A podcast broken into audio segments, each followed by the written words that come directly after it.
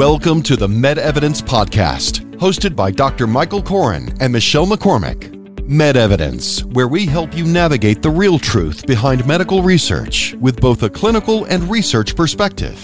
In this podcast, we'll have discussions with physicians that have extensive experience in patient care and research. How do you know that something works? In medicine, we conduct clinical trials to see if things work. Now, let's get the truth behind the data. Welcome to MedEvidence, powered by Encore Research Group. Go to encoredocs.com. Well, Dr. Koren, we have learned a lot about your background, the man behind the white coat, mm-hmm. clinical trial world. Where do you see MedEvidence going in the future? So we talked about the complexities of the healthcare system, and we talked about there are many domains that reflect that complexity. And what we want to do with Med Evidence is to help people navigate the healthcare system with the sensibility of somebody from the clinical trial world, not me and other people that do this work. And again, we're the people that are doing the day to day hypothesis testing, but we're also in practice. So we understand the very pragmatic, everyday elements of healthcare. And how do you balance those 2 mm-hmm. How do you navigate a system that's getting more and more complex, that has billing elements and compliance elements and ethical elements and social media elements and, and time restrictions, and time restrictions, information technology elements, et cetera, et cetera. It's it's really really complex. And the irony is is that there is a movement to try to empower patients to make more of their own decisions but the data inputs and the things they need to know have gotten so incredibly intense that it's actually more difficult to do that than ever. Yeah, Dr. Dr. Google and uh, WebMD can throw monkey wrenches in that. Absolutely, Absolutely. and in fact, it gets people off on the wrong track. And again, it's it's it's valuable information, but you need to be able to verify the information. Is it is Dr. Google as good as Dr. Galen? I don't know, but um, these are the things that we have to uh, be aware of and more and more people need resources that help them navigate it. Now, historically, that resource was your family physician.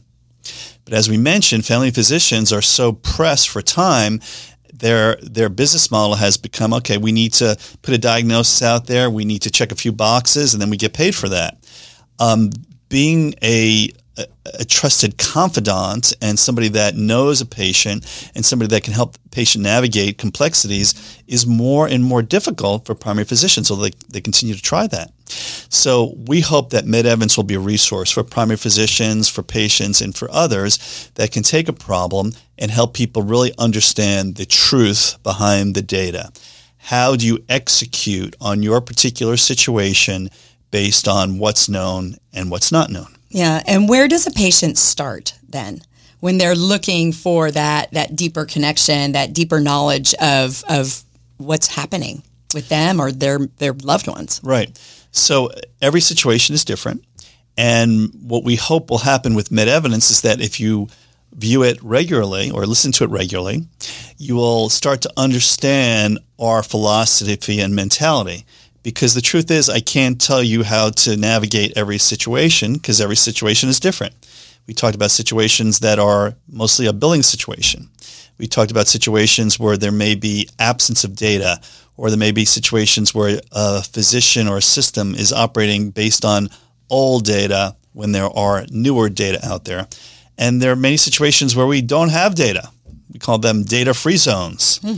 And you still have to make a decision.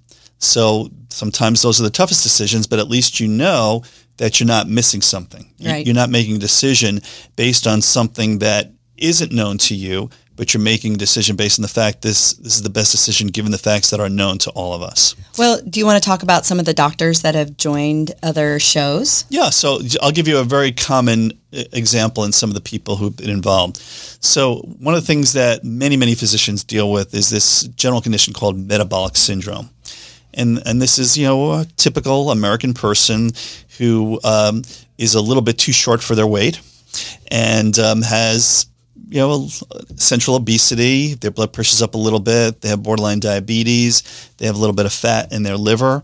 And they're probably not exercising very much, and they get short of breath when they try to do something, when they decide they want to be a weekend warrior. Mm-hmm. So, how do you approach that patient? Do you approach it from the standpoint of the liver disease that can develop into cirrhosis?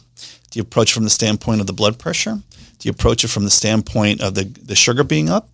Or how do you approach it? Yeah. And so in each case, there may be one compelling part of the story that's more important than the other, even though the whole thing is also important. So, for example, the primary physician should certainly be involved in this and help the patient do uh, what's necessary in terms of better dietary choices and exercise, help that person treat their blood pressure. If the blood pressure is maybe particularly difficult to treat, you may get a cardiologist involved. Um, if you do a CAT scan for whatever reason, you see there's a lot of fat in the liver, you may get a gastroenterologist involved. But the underlying problem is really this metabolic syndrome. But where it goes can be very, very different.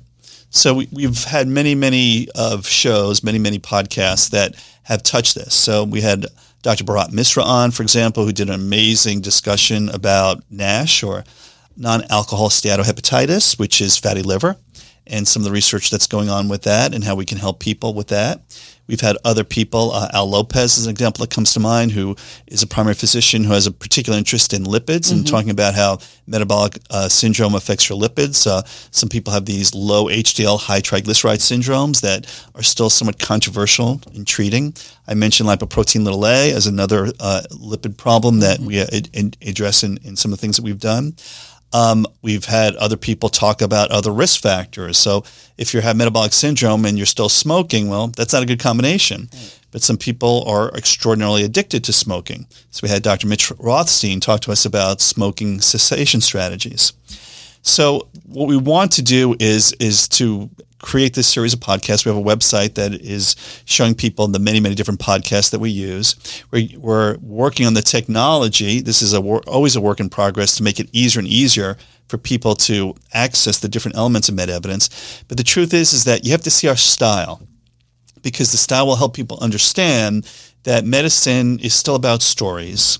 Medicine is still about trying to achieve the objective that's important and is defined by the patient, but the system will try to help you get there, but maybe not the way that's the most direct way. Mm-hmm. And so we will try to help you navigate that by making you a more savvy consumer of medical information and a more savvy user of the resources that are available. Yeah. And what about the team behind the show?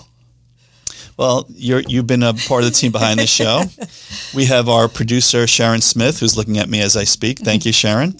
She's been amazing. And we have uh, Jackie, who's been also a big part of this. And my new assistant, Kush, who's also uh, learning this very, very quickly. These are the people I'm looking at right now. so that's the truth behind the data. Yeah, right. So when you're on a camera, it's actually an interesting point is that there's an illusion and then there's the reality. So I described to you the reality. And it's nice to know that. Your host, Michelle McCormick, and we want to thank Dr. Michael Koren for his clinical and research perspective behind the science in this episode of Med Evidence, the truth behind the data.